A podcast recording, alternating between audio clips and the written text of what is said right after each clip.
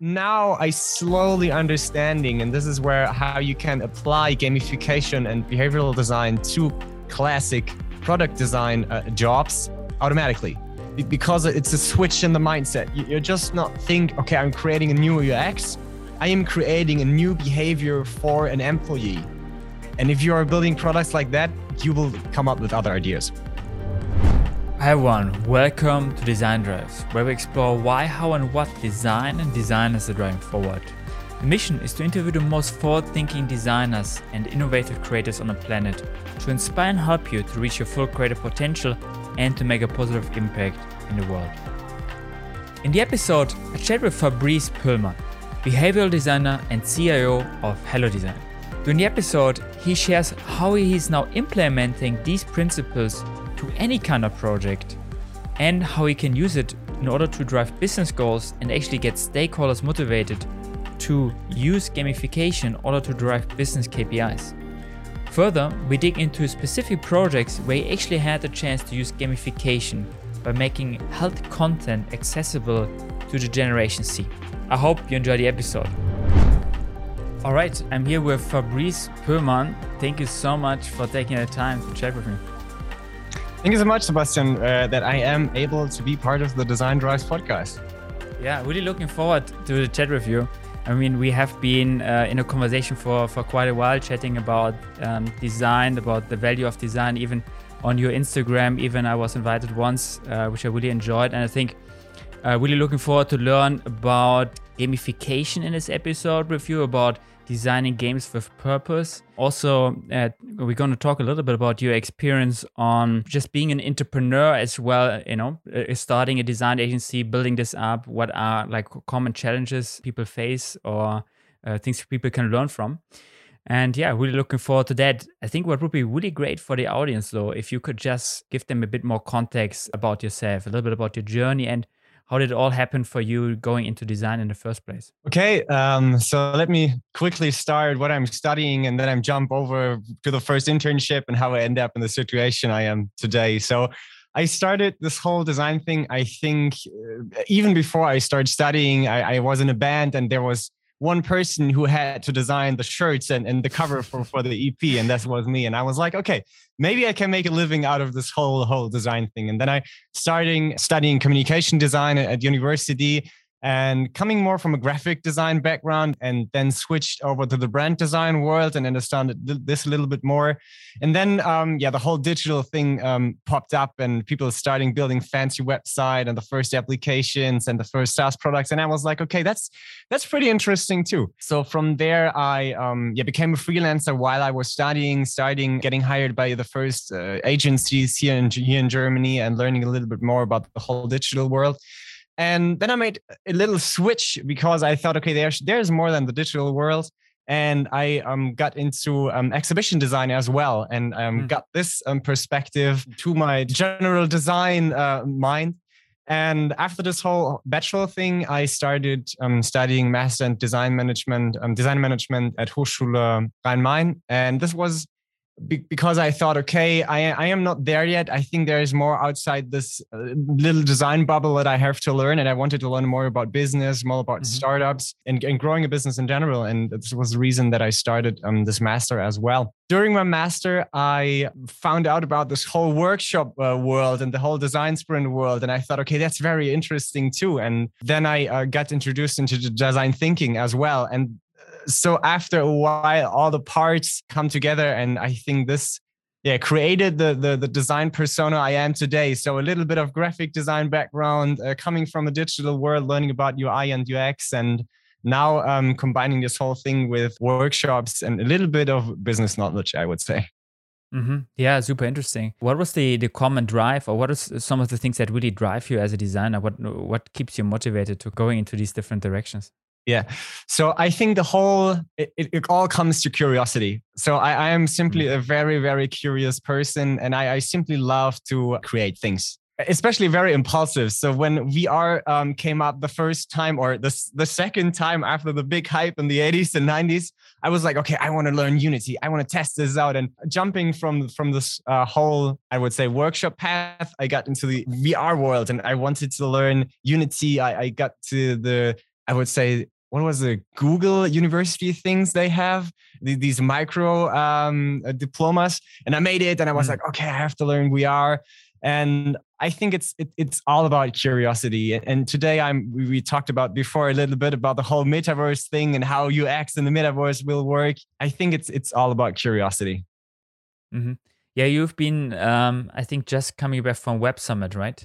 Yeah, and exactly. I think probably um, ties into that. So I think the general curiosity of of new tech technologies and new capabilities, right? We can have as designers and things where we can contribute, right? Anything specifically that kind of excites you? Uh, looking forward, also maybe coming coming back from Web Summit with fresh inspiration on that the old graphic designer inside me is very uh, interested about the the whole NFT thing. So enable mm-hmm. artists with crypto technologies, yeah, to to to be more independent from whatever platforms you name it and i think what's very interesting that the the whole um, sustainability business world or the or the topic in general comes into the tech world more and more and um, I think these these two worlds will merge uh, together in the next couple of years um, more and more and more. There were a lot of startups at the at the Web Summit that have sustainable technologies, sustainable SaaS products, trying to use tech to prevent climate change. Mm-hmm, mm-hmm. Yeah, absolutely. I mean, that's really, I think, where I think designers can try to contribute to different solutions, you know, participate in that change. So that uh, totally makes sense. I mean, if you think about all of these additional opportunities that come up with uh, for designers, I think there's really opportunity for designers to also pa- participate and contribute to these problems, like mentioned. Are there any projects that you had in the past where you really had the feeling through your skill set as a designer, you could really drive positive change? Any kind of projects that, that come into mind where you really had the feeling, well, you know, um, we were really able to create a positive impact to the work that we are doing? Yeah, absolutely, absolutely. I think there are two kinds of project where I think the design drives. I, I still really love the the, the term of, of, you you invented here, right? um, with this whole podcast thing and the conference. Anyway, so the one kind of the projects are all um, kind of design sprint and workshop projects because I work together with my colleagues a lot about um, with agile transformation projects, and you always have to talk about what is our vision, how we came up with a new strategy Mm-hmm. And if you have this design mindset working very tangible and working by creating things and building mm-hmm. prototypes mm-hmm. and bringing this whole mindset into the, I would say, the more corporate and strategy and Excel spreadsheet world, it really, really helps people getting from a from a discussion to something very tangible and something really really real a real product a, a mm-hmm. real i don't know experience whatever and I, I, saw this a lot, especially when it comes to yeah changing um, culture, making an agile transformation. This always helps if you have a design background.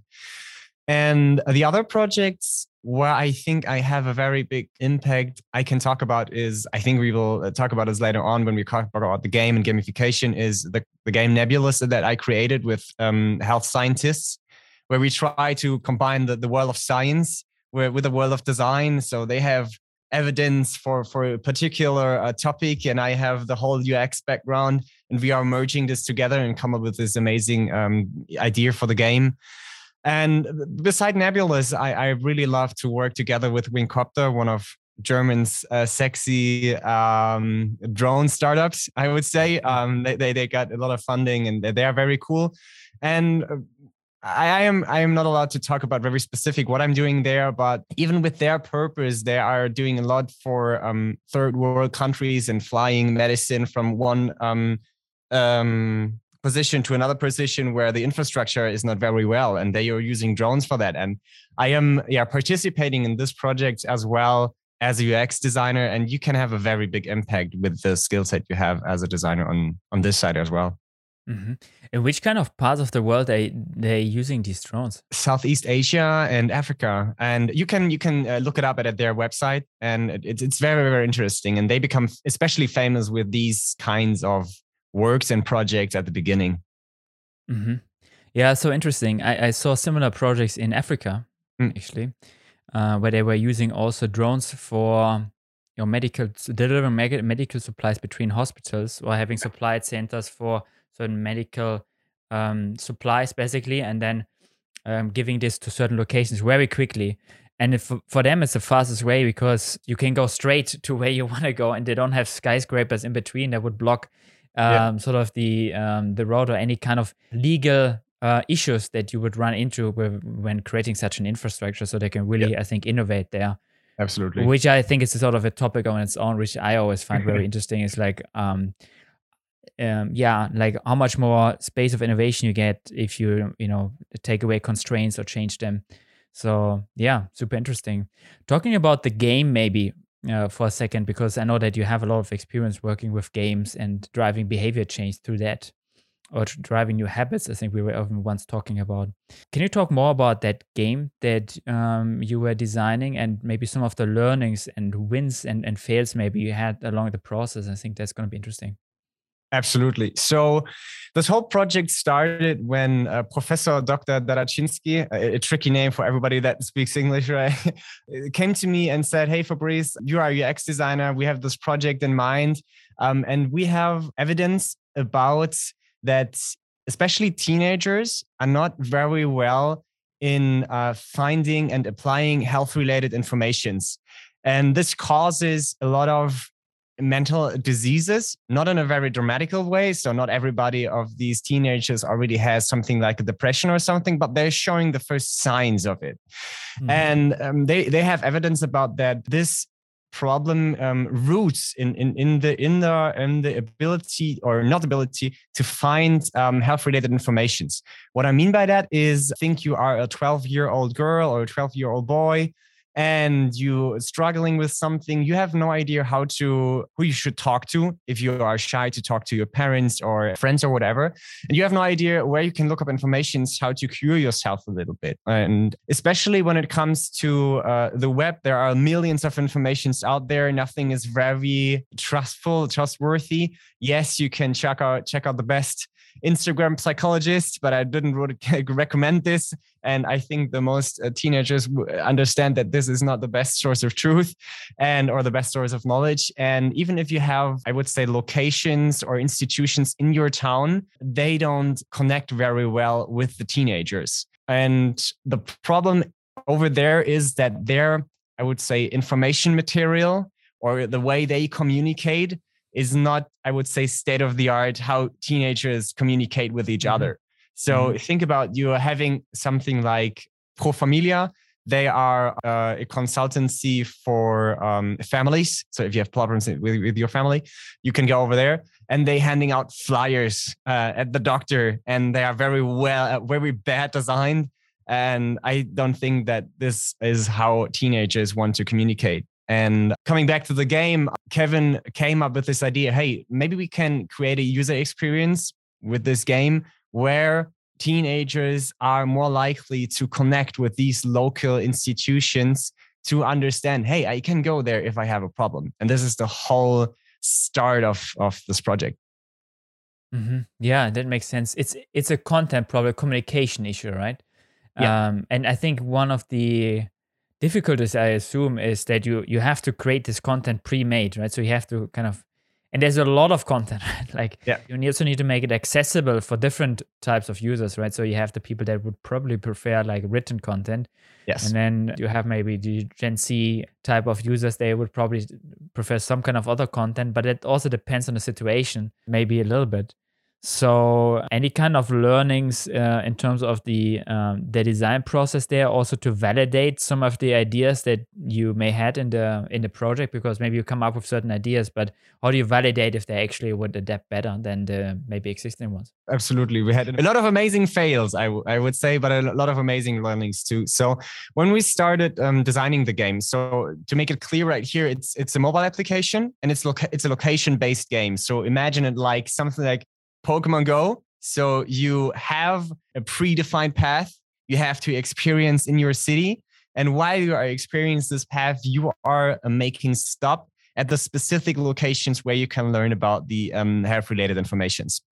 And at these locations, you can collect um, QR codes, you scan the QR codes, and then you get voice messages for the whole story for the whole location based game.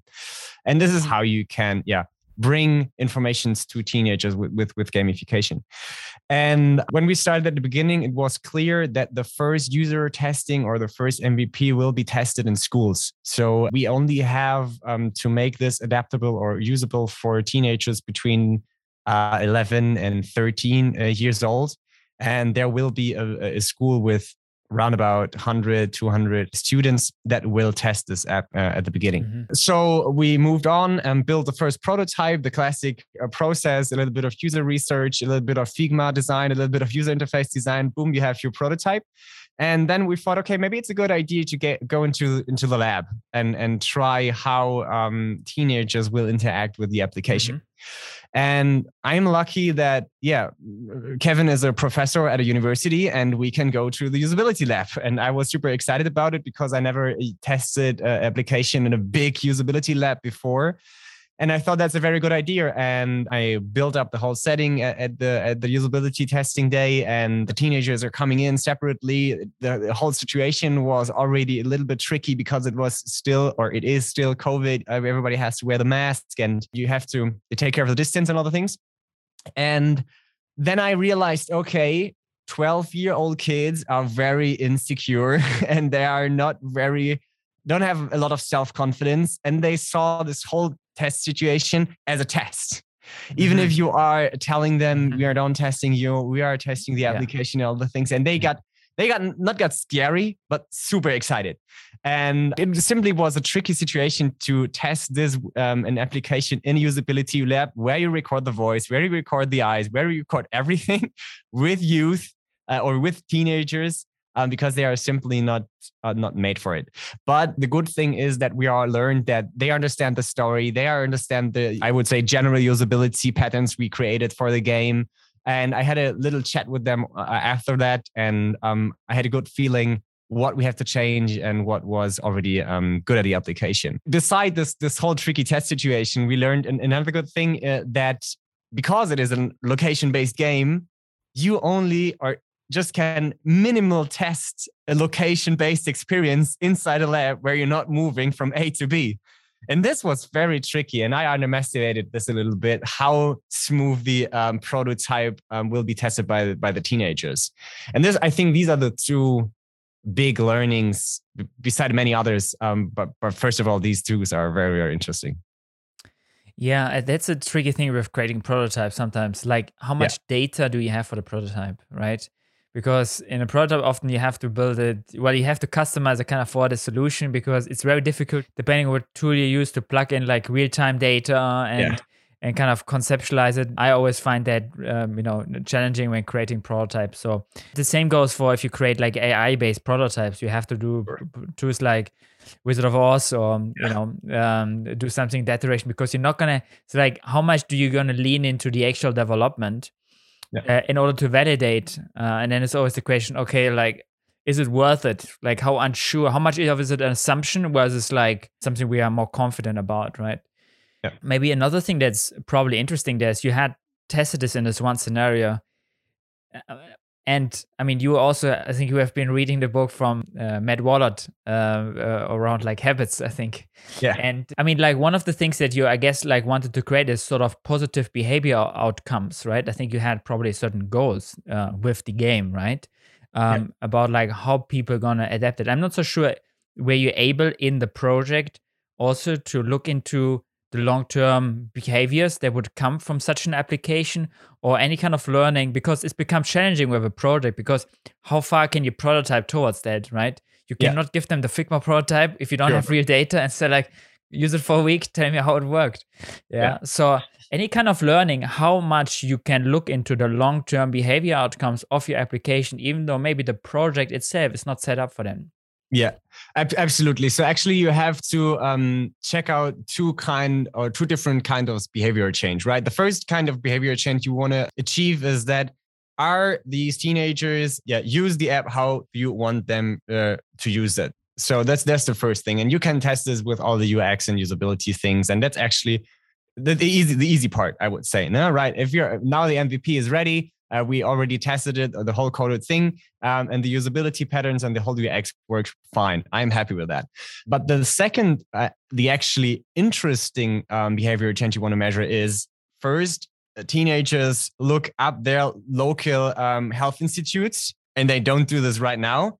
Are they are checking the health institutes after they're um, using this application? And currently, I can actually i can't tell if this is the case because we are currently measuring this because we are just had a group of 20 teenagers at the, the very first testing. I next week there will be tested with 60 uh, teenagers and we will move on at least for a half year collecting data at schools while they are playing the game and um, I am happy that I'm working together with scientists, and they came up with a very good concept for um, the study how they measure this behavior change. Maybe we can have a chat in a half year where I can tell you exactly if the behavior change teenagers are um, using the local health institute informations, uh, yes or not. Uh, and we are simply have to measure this afterwards. Um, yeah, so you have to you have to just uh, look at the performance, uh, basically look into the the KPIs that you have to find. If, exactly. When you talk about the scientific process, is there anything you can share from because you were saying that you're working with science, they they they, they have certain ideas in terms of like yeah. how you could maybe foresee this, right? I mean, like you can never really foresee it, but yeah. any kind of learnings on on on that in terms of like for example, um, to make more concrete, like a certain question that you would ask to sort of kind of look into that uh, long-term outcome. Any kind of learnings maybe in terms of like how you have to phrase a question yeah. maybe or kind of use that interview in its limited capability to kind of nudge and explore this territory which is obviously a guess right? But you, you mm. can't really know. The kpi is gonna say gonna actually tell it like you're saying right? But any any kind of learnings like how you have to set up the interview to kind of look into that long-term behavior? So any kind of questions you were asking there yeah, I think uh, there are also two uh, perspectives on, on, on this whole uh, whole thing. So when it comes to the, the whole behavior thing, I already tried to build as a behavioral designer as much as behavioral design things into the game uh, as possible right mm-hmm. if if you are um, applying the, the, the classic hook model by Nir um, with the with the trigger things and um, the variable rewards and how you um, yeah build and habit forming product, you can apply this to uh, the whole game um, from from from the, the first experience on. So I hope that um, the the teenagers are coming to this app um, more and more and more often um, to get connected to these locations, have uh, health uh, information location um, locations in the area as often as possible. When it comes to measuring this, the success of the application, first of all, um, we implementing a form inside the application where the users can simply fill out a couple of questions. And I am not 100% sure what these questions will be. There will be more less direct, very direct. Um, do you know about this? Uh, did you men- uh, did you recognize blah blah blah? Um, could you I don't know tell where you should go when you have this or that problem. And with this form, um, Kevin and, and his whole team of scientists will come up and they implement this into the application. And what we also do is we will send every participant of the game um, this form via a notification, push notification afterwards as well. So, um, and beside this whole form, um, this this measuring of of how um, the teenagers are learning with with the game, um, I definitely would take a couple focus groups, a couple teenagers uh, after the half year, and interviewing them pretty free and, and with a free conversation and understanding how they experience their environment and um, I am not a, not a big fan of of um, or I, maybe maybe because I'm just just a designer, not a scientist, and it's more an empathetic thing to understand how how is this human uh, right next to me uh, reacting to my questions. Um, not a not a very scientific way to to make an interview actually, but um, I think with with uh, with a very empathetic mindset, you can understand: Are they able to repeat what you are trying? Um, to tell them with the with the game. Mm-hmm. Yeah, that makes totally sense. And I, I mean, in the I mean, you have mentioned the book as well about like creating hooks, right? Yeah. And very often I think the, the, methods of gamification are sometimes used for uh, for business driven outcomes as well, right? I think this is sort of like what's driving the industry probably most, sure. right? In your case, actually, you were actually using gamification um, for uh, for something very uh, not so much a business goal, uh, but actually sort of a human behavior goal, right? You wanted to create, um, uh, and it's sort of like I mean, it's it's not really a business that you have been working on. It's like um, scientific content around health, right?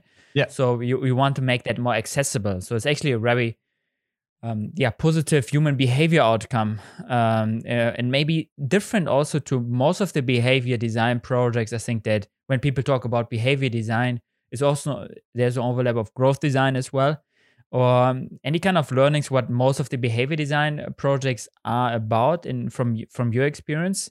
Are they mostly more driven around the the, um, the business uh, or um, how much of these projects uh, are also maybe uh, considering maybe positive human outcomes, which is, I think, in best case, it goes together. it's yeah, the same yeah. thing. Yeah. So business KPIs overlays with the human KPIs. But any kind of uh, thoughts on that topic? First of all, with with the nebulous game, it's very hard um, to apply all the habit forming things because it's a once uh, in a lifetime experience. So mm-hmm. um, you're kind of building a habit around the application, and that's very hard to applying these whole behavior change magic you can do. But I always try, and I am lucky that the most of the projects I am working on uh, are more about uh, a positive um, behavior change um, and on for, for from a human perspective and not from a business perspective and um, but i think that the most applications are using it uh, to drive business goals i don't know reducing churn um, optimizing for when it comes to landing pages optimizing conversation rate um, conversion rates and yeah, I don't know, making uh, the whole UX a little bit more addictive and all the things. I think a lot of um, companies are using this for, for, for, this for this reason, but there are especially when it, when it comes to um, the whole uh, wingcopter thing that I'm working on. You are working with, with pilots, and you have to understand their behavior, and um, you have to be very careful what kind of behavior you are triggering with uh, your the interface you are building because they if they're making the mistake, the drone will go down and destroy something. And if you can understand their behavior as good as possible and working with a good user interface with a good UX against it. Yeah, but but like I said, I am lucky that I'm working a lot for for um, behavioral design in the human perspective and not with the driving business outcomes that much. Mm-hmm, mm-hmm. Yeah, I mean it's interesting what you mentioned about the helicopter because I think there, I think as a designer, you really are on a little bit the sideline there like uh, as often like unknown about the actual process and kind of coming yeah. into a project kind of learning on the go and then just working like you said uh, with the ux towards um, supporting that um, and i guess uh, with the helicopter example also thinking about yeah like what are, what is the visual hierarchy on the screen if the user uh, comes into this situation do we want to prompt this button or rather the other button uh, what do we make primary and secondary and all of these different questions i think it's easier in the design process if you are could somehow say that you are the user yourself uh, but if you're really relying on an expert opinion for the whole flow that i think is also always interesting in the design process because then you really have to work with someone and yeah. and and run them through the whole experience and yeah. validating everything because it's very difficult to call the shots yourself, which is easy for for for sort of like straightforward things. Absolutely. Um, where you can imagine yourself, but very difficult for experts. absolutely, absolutely. And I think the the the whole project uh, with Wingcopter teaches me this so so hard because as a UX designer, and you are not an expert in aerodynamics or aircrafts and all, all these things, you can't do anything without the experts. You have to set up a very collaborative, co-creative um, working environment. Otherwise, you will not come to a very good product at the end of, of this whole thing. If you, as an, I don't know, as a designer, you can set up any kind of shoe uh, or fashion uh, shop in, in the world because they have the same principles all over the world, and you are kind of the same persona building this uh, this thing. Um, this is an absolutely different different thing when it comes to yeah building very specific products like driving drones. mm-hmm.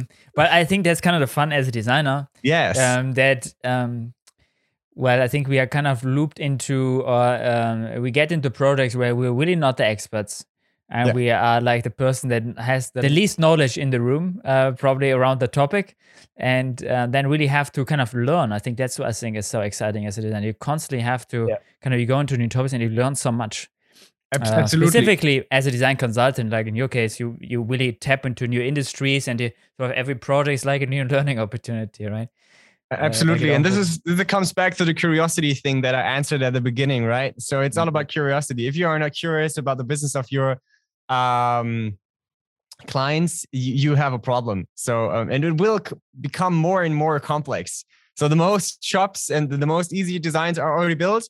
And now clients come with very complex problems, and you have to be curious as a designer. And especially, uh, maybe we can talk about this later on a little bit, especially when it comes to building your own design business, right? If you are not able um, to apply to the situation of the client, to yeah, be open minded and, and and and accept that you are not the smartest person in the room when it comes to the topic, um, you you definitely have a problem. Yeah, yeah, yeah. Yeah, um, I was talking to the the vice president of of IBM once, also on design drivers. One of the the quotes also from the episode was that he was saying, yeah, like no designer will ever create a great design not caring about the problem they're solving. So sure. it's impossible, sure. right? The greatness about uh, or innovation is um, a great design, however you want to call it, it's just possible if you care and um, if you really dig deep. So super interesting.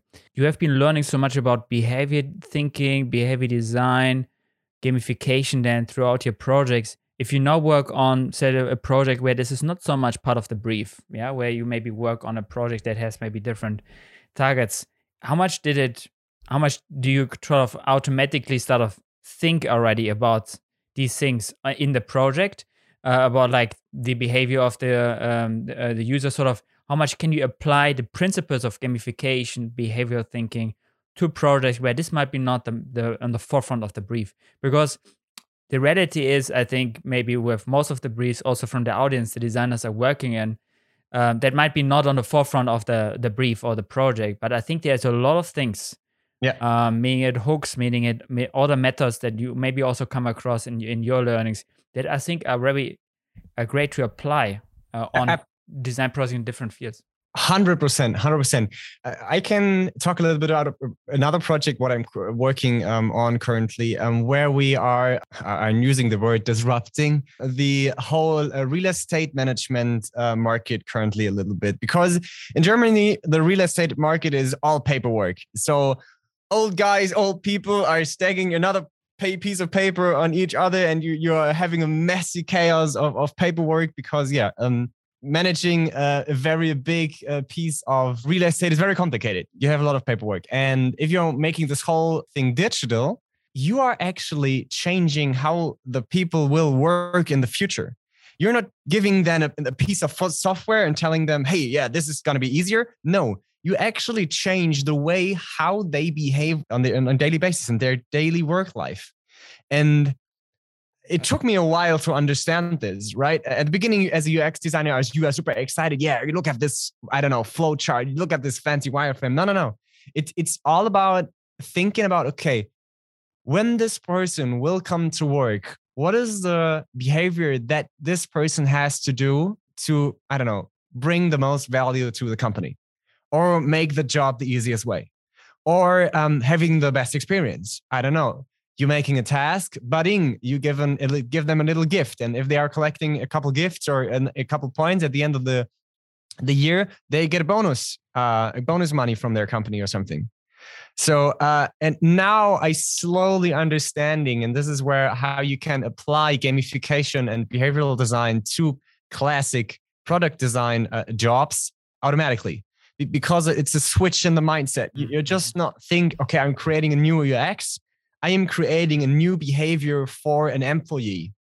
And if you are building products like that, you will come up with other ideas. Yeah, that's so interesting, right? I mean, it's you, the question is very different, right? Like, um, like you said, like if you think about it, the person that you'll be designing for, maybe that expert user working with the real estate company, if you're working with the real estate company uh, or trying to sell the, the product, like also how you position the the maybe the SaaS product, right? So, yeah. But if you kind of connect it to the business goals, what is the behavior we want the employee actually to create for the business, right? And we want that this user is highly motivated about the work, really enjoys going to work, feels motivated about doing these things in the software, which is the actual work for the business he's he's working on and kind of align that with the goals of the business. I mean also the, the it's going to be easier to kind of sell the product. That's like another story but it also creates a positive human impact but it's about asking a little bit different questions it, it absolutely is and especially when you start a product design business and the, the people at the beginning, uh, the stakeholders and, and the techie uh, people inside the project, they don't understand why you're asking these questions in the first exactly. place. Exactly. Mm, yeah. And I am using the, the principle um, behavioral statements uh, at the beginning. So a lot of people are people mm-hmm. are familiar with uh, writing user stories. Um, as Mark, I wanted blah, blah, blah. Um, but writing behavioral statements is a little bit different. You are writing down at the beginning of building a feature, building a product, what is the behavior you want uh, the person to make? And at the beginning everybody thinks oh that's super strange. I don't understand this why we are doing this. But as soon as you are showing them what comes out of this behavioral uh, statement and showing them the first screen they are ah okay that's the reason we are building this like this mm-hmm. it's, it's very interesting but in the first uh, place everybody is very skeptical about yeah starting with behavior instead of starting with Absolutely. classic ux or whatever making the same experiences. So, um, yeah, it's like if you work with business stakeholders, right, and then like maybe like we have an idea about like what about application we want to develop, right? Sometimes it could feel like why are you asking these questions, right? It, it feels like people questioning the overall idea, but like it's it's it's it's really comes down to creating the the essence of like why why are we doing what we're doing and then like like you said in the beginning um, people are going to feel a little bit confused that you're asking these kind of a little bit stupid generic questions yeah. and they don't see like how it's going to influence your ux work but yeah. it, it, does because it's going to allow you to come up with ideas in the flow that going to nurture that actual business kpi that we're working towards towards uh, that we're working towards right? And if that's never transparent totally and it's very interesting that the people from the product design world don't get it yet 100% slowly it will come and i think behavioral design will be big in the future hopefully. But the people from the cultural transformation worlds and the, the agile transformation, digital transformation world, they are already understand this because we, we have a lot of clients that are asking us, hey, how can we uh, change the culture in our company? We know that people don't behave the way how they be, should behave. And now, ah, okay, culture is connected to behavior change because the repetition mm-hmm. of particular behavior becomes the, the culture and it's funny that they already they they get it. And if you are coming up with uh, ideas behavioral design ideas for changing behavior they are instantly getting it and and and playing with with this whole concept and and the methodology very very well. Nobody's skeptic because they understand that behavior is the actual drive over there uh, to to change to change something. Uh, so true. So true. I mean if you think about that behavior is driven by environments right? Yeah so um, you can see this if people join like a different environment, they start to adapt their behaviors. Yeah. Uh, wherever, if they go to a new country, joining a new company, yeah. Uh, going in, even going into a room and kind of like feeling what's the vibe in the room, yeah. people are always going to adjust their behavior. This is even true for you know applications. I mean, you just have the rectangle here that yeah. you kind of work on, but like everything in this rectangle, the brand identity, the way you kind of uh, have the conversation with the user, how you set up the interface, how it all ties together within a uh, user's life. When when do you uh, uh, uh, bring up a notification? All of these things they really matter in terms of like how are people going to behave even within an application. And I think that's not often really well understood, right? I mean, if uh, maybe also some uh, many years ago, I think with people working if people don't set up time in the project to really dig into that level, then you just get a functional you get a functional solution, but you will never create that much of an impact, right? Because you don't consider all of these questions. Um, Absolutely. And when you now understand the whole behavior thing as a designer, you actually understand okay what's the the impact i'm um yeah creating with my design so like you mentioned before um changing um the um environment uh, changing people's behavior so interior designers don't think about behavior change at the beginning they are designing a, a beautiful uh, interior. But if you have an interior designer that knows behavioral science and behavioral economics they can they really know why they are changing uh, i don't know this color to this or using this sofa and this sofa and, or this chair whatever. It's very interesting and this is where yeah design comes uh, together with with with science. Mm-hmm. yeah absolutely agree. Yeah i mean totally agreeing what you said about like interior design actually in fact i've been uh, in my design studies we've been doing some i've been digging into design history a little bit mm-hmm. and one of the the things with great architects was um, specifically, um, you know, um, back in the days, I mean, people really know don't know about that, how much they were thinking about behavior. Yeah. So if you're looking at some of the masterpieces of architecture, where people kind of looking at that surface outcome, right? The the the the actual building, like the impressive building, etc. If you really dig into how they were designing such buildings, yeah, such masterpieces that uh, people know, right? how much they were thinking about how people entering the room like what's the feeling you want to create when entering the room like how do we position the building so it catches the the right light uh, at which time of the day because maybe this building is more for these kind of events so we want to have that light setting at the beginning of the day so they really were considering all environmental aspects towards the human behavior that actually yeah. creates influences the perceptions and like the behavior that happens in the building right yeah. And um, that's so interesting. I mean, architecture, like the overlap of architecture and behavior, sort of like there could be another episode, uh, maybe on its own. Super interesting. Yeah, yeah, absolutely, absolutely. And bringing bringing quickly uh, for one sentence back the the, the whole game uh, that I created um, with um, with Kevin and, and the health scientists. This is the reason when it comes to behavior, um, I changed. I used um, voice messages instead of I don't know text or something else because. I don't have evidence about it, but I believe that um, teenagers are more carefully listen to something rather than just reading a text um, they get. And the, the, the the fun part about this whole game is that uh, all these voice messages are recorded with voice actors, and they are speaking like a real story, like you can imagine. Like I don't know, it's very very cool, and I, I'm I, I'm if we can yeah, achieve some some scientific evidence that the teenagers changing their behavior, uh, this is definitely the, the the best project that I created in the past.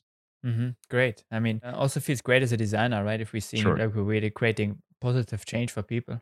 Talking maybe um, for the end a little bit about design entrepreneurship, founding a design studio, founding a design agency. You've been in this for a few years now.